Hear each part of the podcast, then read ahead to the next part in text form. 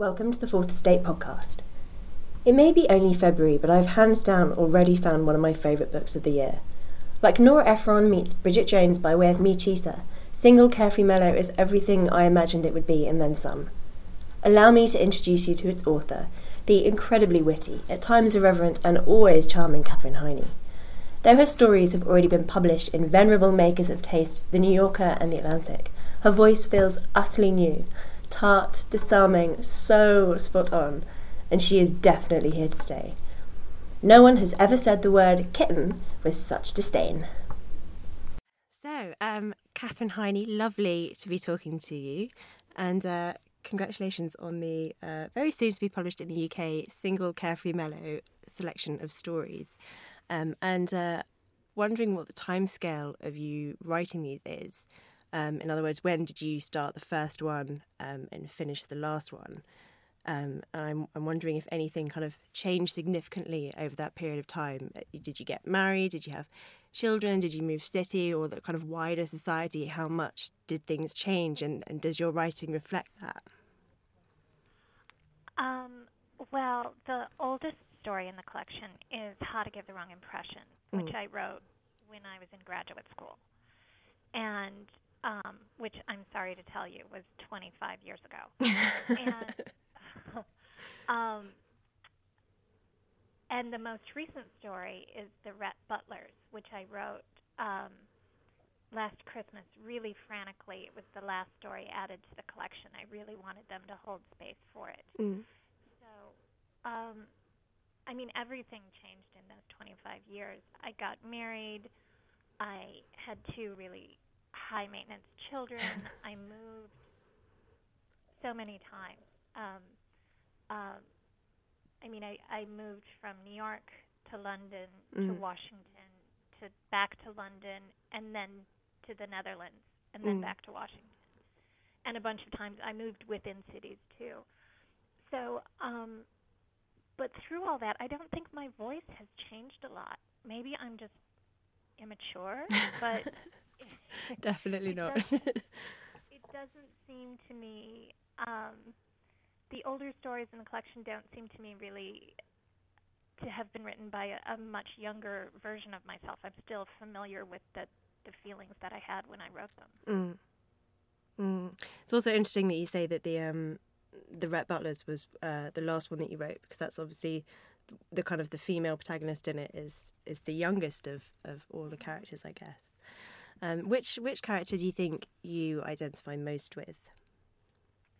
Um, I think probably most I most identify with Sasha from the dive bar. Mm.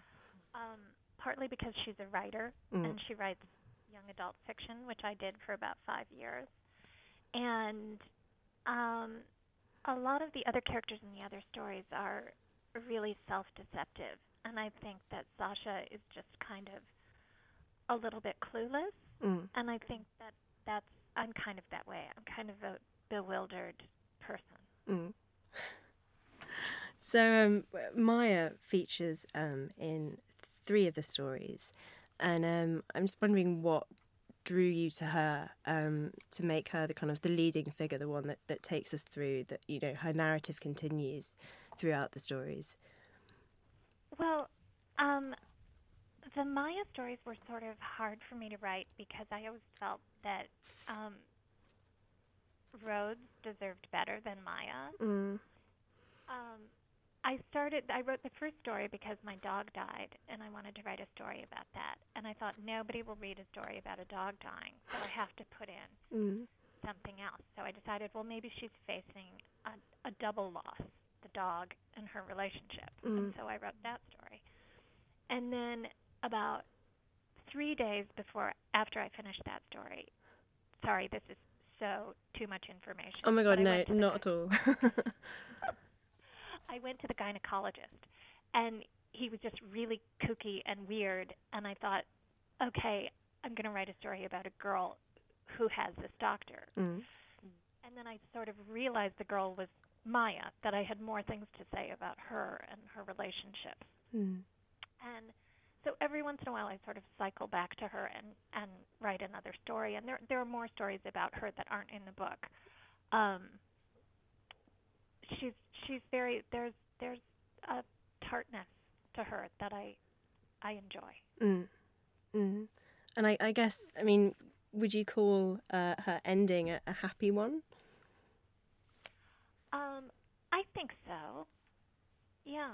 Yeah. Um, I mean, I think it's kind of about acceptance and and she has to ict her relationship and and take the joy out of it that she can. Mm, mm. And you you mentioned that um, you feel kind of similar to, to Sasha in in different ways, um, and in the same way that Sasha ends up with her uh, light, bright cubbyhole. Um, is, do you have somewhere special that you write? Is there is there a place that you always go to?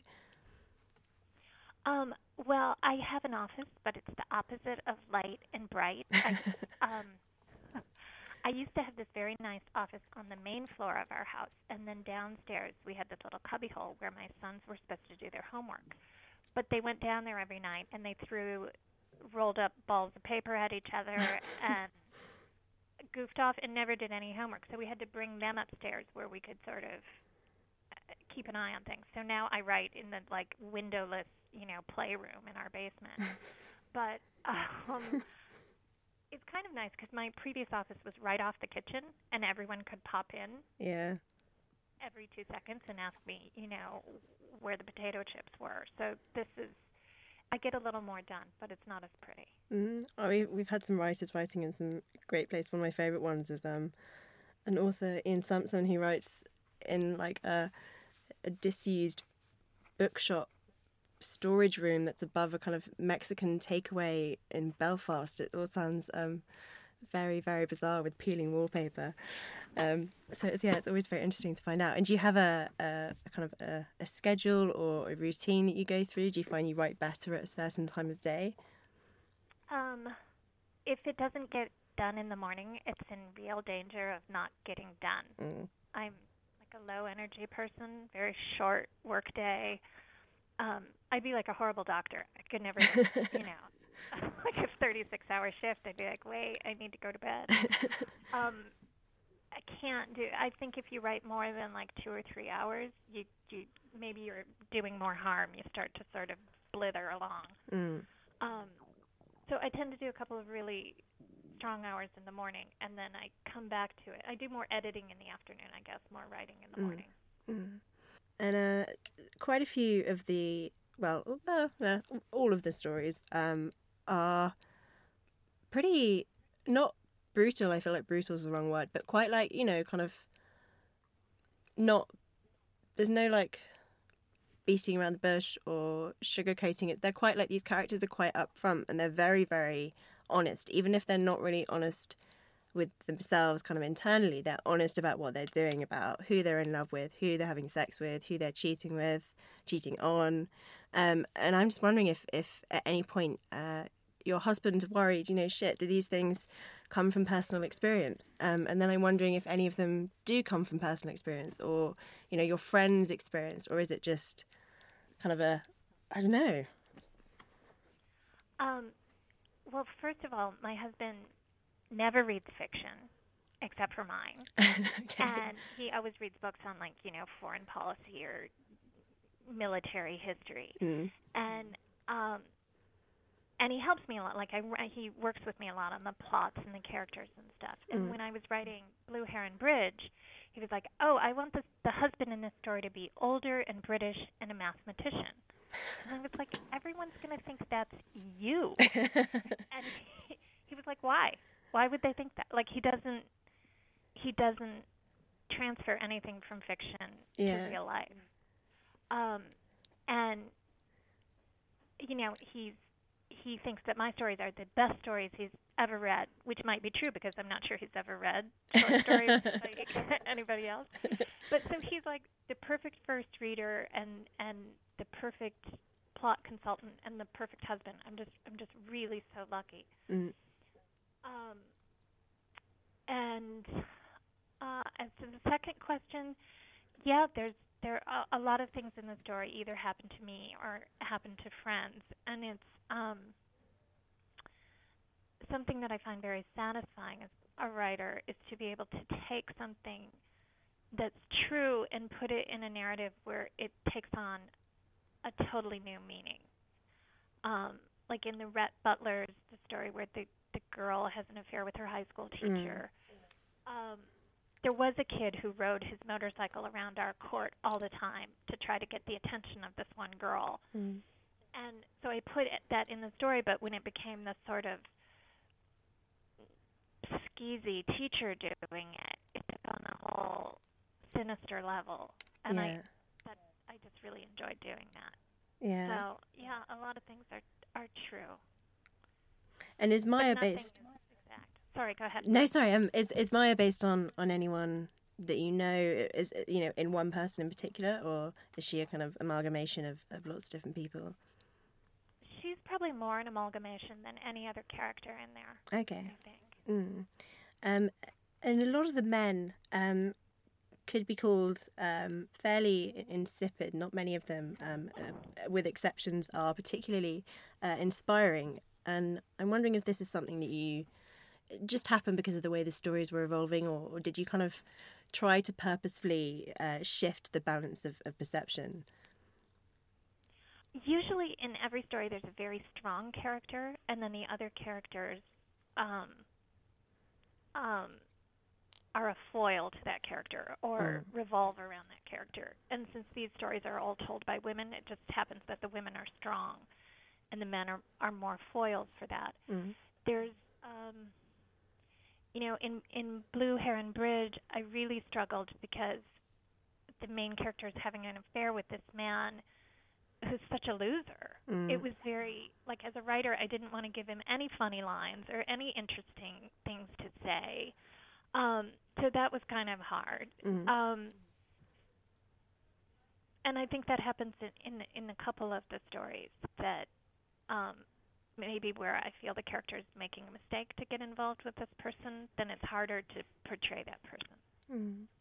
But you say, um, or you, you said um, earlier that you feel like Rhodes, in a way, Maya doesn't really deserve Rhodes. Do you think he's kind of one of the I don't know. I guess uh, one of the one of the male characters who's actually someone that you'd that you'd really want to root for and, and really want you know things to turn out well for. I think he's so smart and funny and laid back and forgiving and um he he seems to me like a nice person. Mm. And uh, does does he know that she's had an affair? I think I think he knows. I, yeah. He might not know the extent of it, but yeah, I think he knows something went on, mm. and he forgives her for it. Mm. Yeah, I have to say I love him as well. I have like such a clear image in my mind of him just kind of like being really like chilled out, and oh, it's just so brilliant. Um, and as a bringing it to the bringing your writing to um, a wider sphere, uh, as a woman author, do you feel um, patronised or ever discriminated against? I'm just wondering what American literary circles kind of can be like uh, for female authors? Well, um, I mean, I've always gotten rejection letters that that I mean, I get normal rejection letters too, but I there are a certain percent of the rejection letters I got where they said, "Oh, this story is lively," or "This story is cute," or "You write prettily." and I'm like, yeah, would they write that to a man? Not in a million years. Mm. Um, and I'm like, why? If you're going to reject the story, can't you just reject it without getting, giving me some like belittling, girly comment? Um, you know, plus they're stories; they're not kittens. I don't get this like cute, lively thing. yeah. Um, um, as for um, the wider like American literary circles. Um, I mean, there's this whole chick lit thing, which I find to be, you know, the worst, mm-hmm. most obnoxious phrase since post nasal drip or something. Yeah. Like I can't even think of yeah. phrase that's bad enough. And it really makes me wonder. I mean, chick lit sort of that phrase came along what in the 90s or maybe mm. 2000. But I wonder, like, if Anne Tyler had been started writing in the 90s, would she have been classified as chick lit, and mm. we would have all missed her brilliance? Yeah. And she would have never been taken seriously. I don't know. Mm. Do you feel like, um, I mean, there's an amazing, you know, beaming quote um, from Lena Dunham on on the front. Um, it's, I mean, it's a wonderful quote. I yeah, but do you feel like with um, this is kind of a good time um, to be writing about and exploring uh, women's um, interior lives, which is something that Lena Dunham mentions. You know, praises your book for is it's it's, it's really giving a voice to that.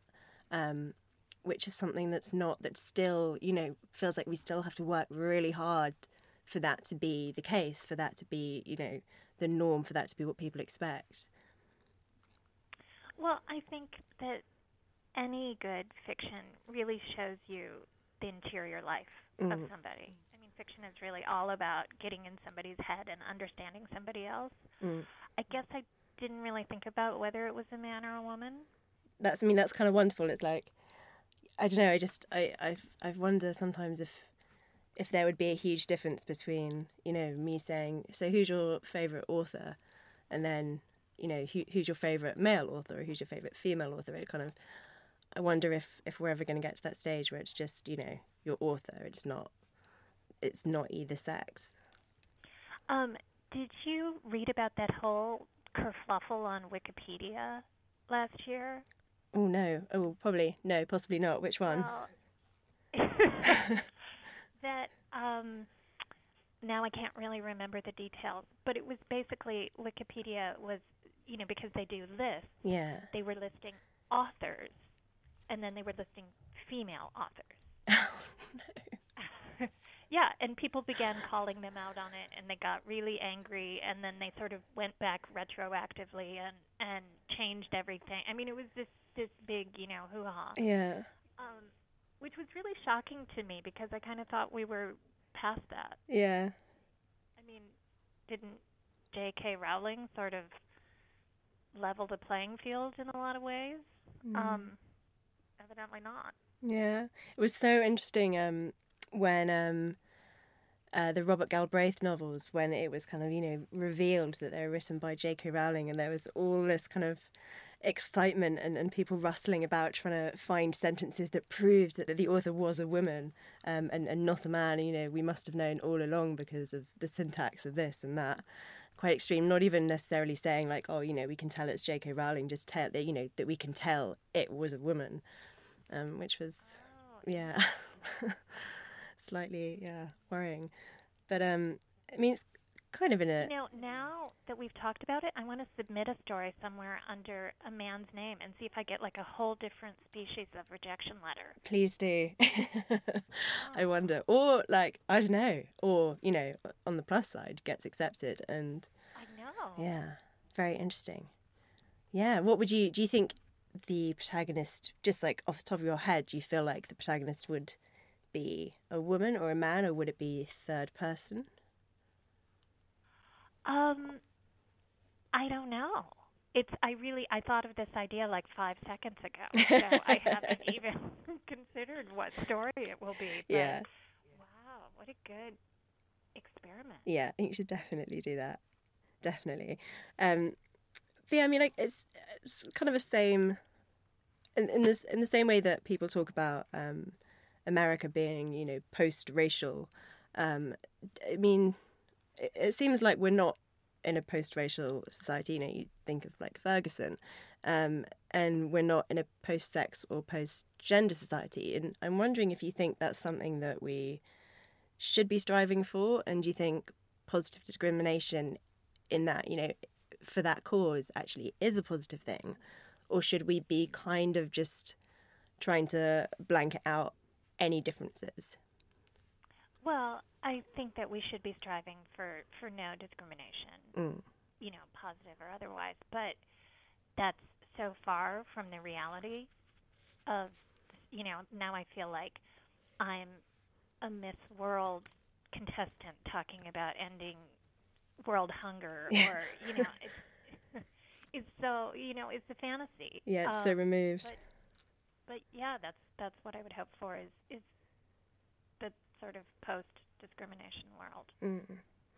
And in in terms of the um, the Sandberg Slaughter um, debate, I guess from last year, but that's obviously still very pertinent, um, about women in the workplace and, and leaning in. Um, what do you? What are your thoughts uh, on that?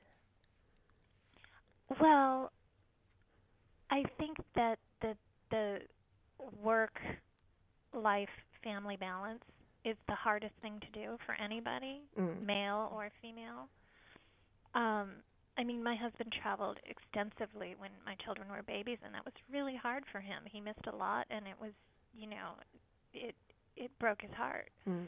Um, and my mother always said when I was growing up, you know, you're so lucky you can have it all. You can work, you can have a family, you can do anything you want. Mm. And then when my first son was born and she saw how I was really sleep deprived and I wanted to be with my baby all the time, but I also wanted to write, but there was no creative energy to write. And and she actually said I was wrong. Nobody can have it all. Mm. And I feel I feel bad that I told you that. Um and that was that was really interesting to me. Mm. Although I do feel like being a writer and being able to stay home with my children and also write, I feel like I do have it all. So I feel like I'm really lucky. Mm. But I did have to put it on hold for for a long time. Mm. And I, I guess it's also just one of those things where you know, as you said, a, a, male, you know, a male author's rejection letter would never describe his, his writing as lively and pretty. Um, it's it's kind of a question that's never really asked of men. You know, can men have it all? I don't know whether that's oh. because it's assumed that they can, or I, I don't know. I you know, I don't even know or where we. Or is it assumed that they just don't even worry about it? Yeah, yeah. Maybe exactly. it's actually a slam toward men thinking, well, what man feels conflicted? Yeah. so. Absolutely.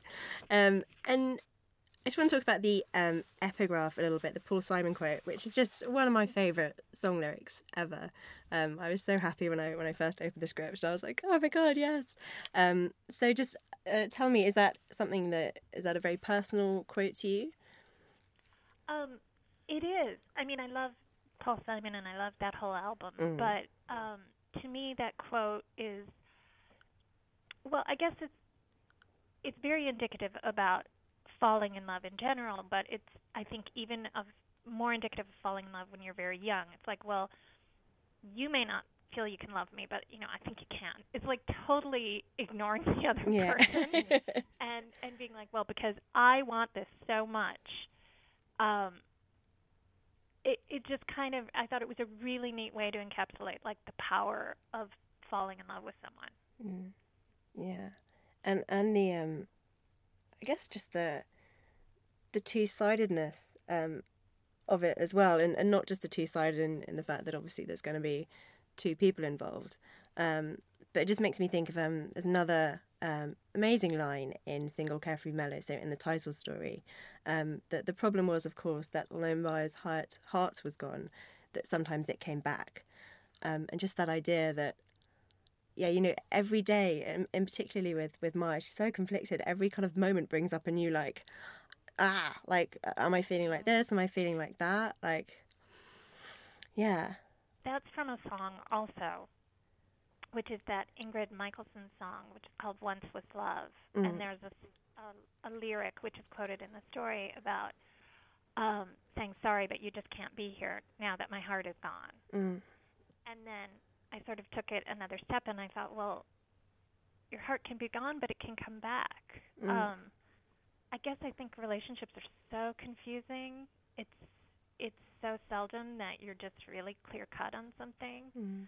Um, that that was that kind of gave me the the impetus for all the Maya stories because she goes back and forth constantly. Yeah, and it's it's great to see that actually because uh, yeah, as you say, relationships aren't linear. Um, it's kind of rare that, that they work in that in that really straightforward way. So it's it's it's also great to, for me, that line kind of sums up that, you know, even if that moment comes where you feel, oh, you know, maybe I don't, maybe I'm not in love with this person, it also that there's a kind of a positive side because it can come back and it's never like I don't know. It's it's I love the ambiguity of it. I guess it's very very forgiving and feels very human as well.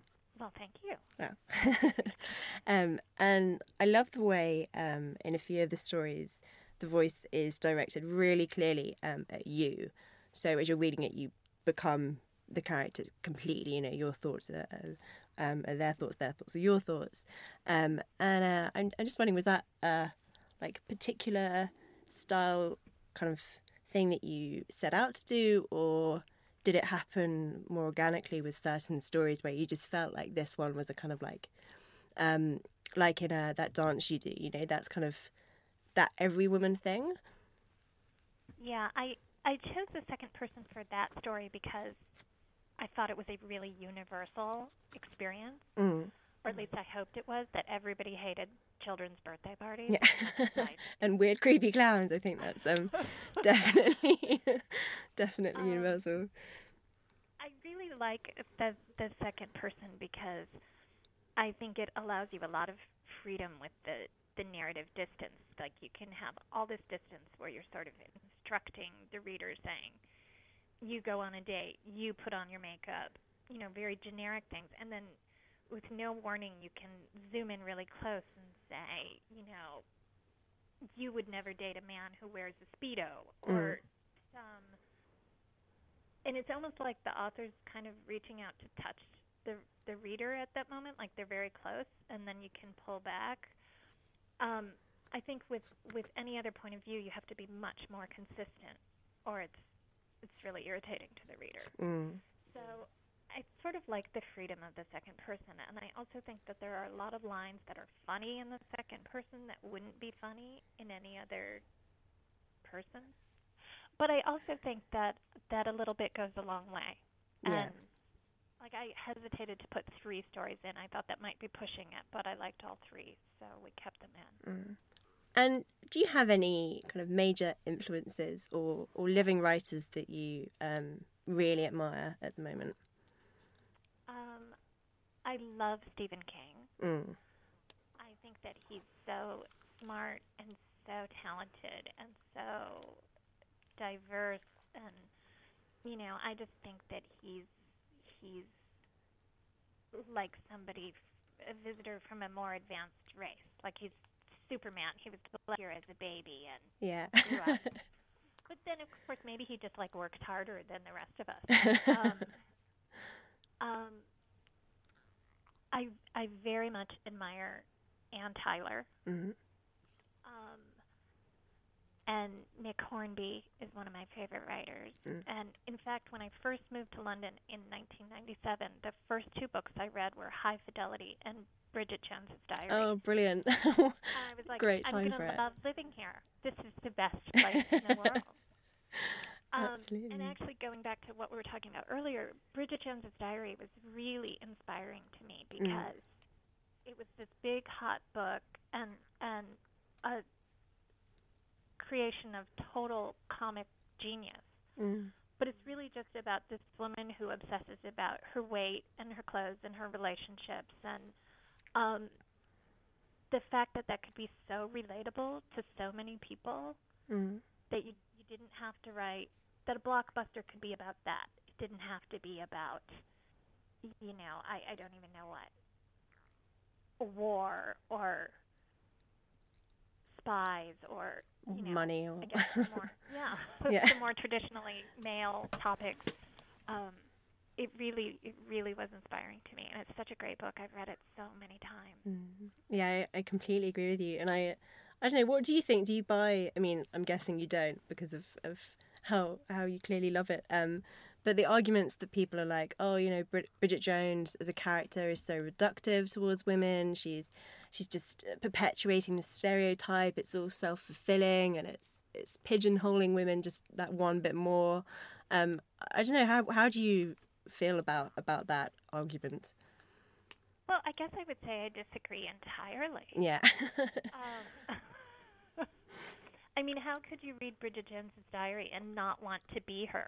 Mm. She's so witty. She's so quick. Um, although I guess you know my goal in life is to be like witty. If that's not your goal, then maybe you don't want to be her. But um, um, you know, and the fact that she gives this she she made up the term singleton, Mm. and people are still using it. That seems to me like the opposite of reductive. That seems like she gave a name to something that needed a name, and now we all use it. Mm. Absolutely, and also gave a name to that other side of, of, of you know womanhood. The Not post that, yeah, exactly. That oh my god, you know, God forbid you're you're still single, and yeah, exactly. That she gives it like a personality rather than just you know the horror that no one wants to talk about and no one wants to sit next to at a dinner party. Um, my last question on that note uh, is uh, which book do you wish you had written of all the books that have ever been written? Oh wow. That might be Gone with the Wind. That's my favorite book. Um, um, but really, there are so many. Um, isn't this awful? So many, so many, so much work I would like to claim claim credit for. Um, I think The Accidental Tourist by Anne Tyler is a really Mm. perfect novel. I think High Fidelity by Nick Hornby is amazing. Um, I yeah, I don't know. I'm a big I reread a lot. Mm. So when I really like something, then I'll read it again for comfort. Mm. It's like comfort eating. I do comfort reading. Mm, I did that. I, I, yeah, I used to reread Harry Potter when I was at school in America because I missed kind of like English things. um, so, uh, is Gone with the Wind the book that you've probably reread the most? I used to read it once a year, Mm. and then I felt like that was too much, like I was failing to appreciate it. So now I read it maybe once every three years or four years. Mm. Um, but I don't even get me started on Gone with the Wind. I'm so crazy about it. I read so much into it. well, maybe that's um, a good time to leave it. Um, well, thank you so much, Katherine, for, for talking to us. You so much. And um, yeah, congratulations again on such a wonderful, funny, and poignant book. Well, thank you very much. Single Carefree Mellow is published by Fourth Estate on Thursday, the 12th of February. Available in trade paperback, ebook, and downloadable audio. Thank you for listening.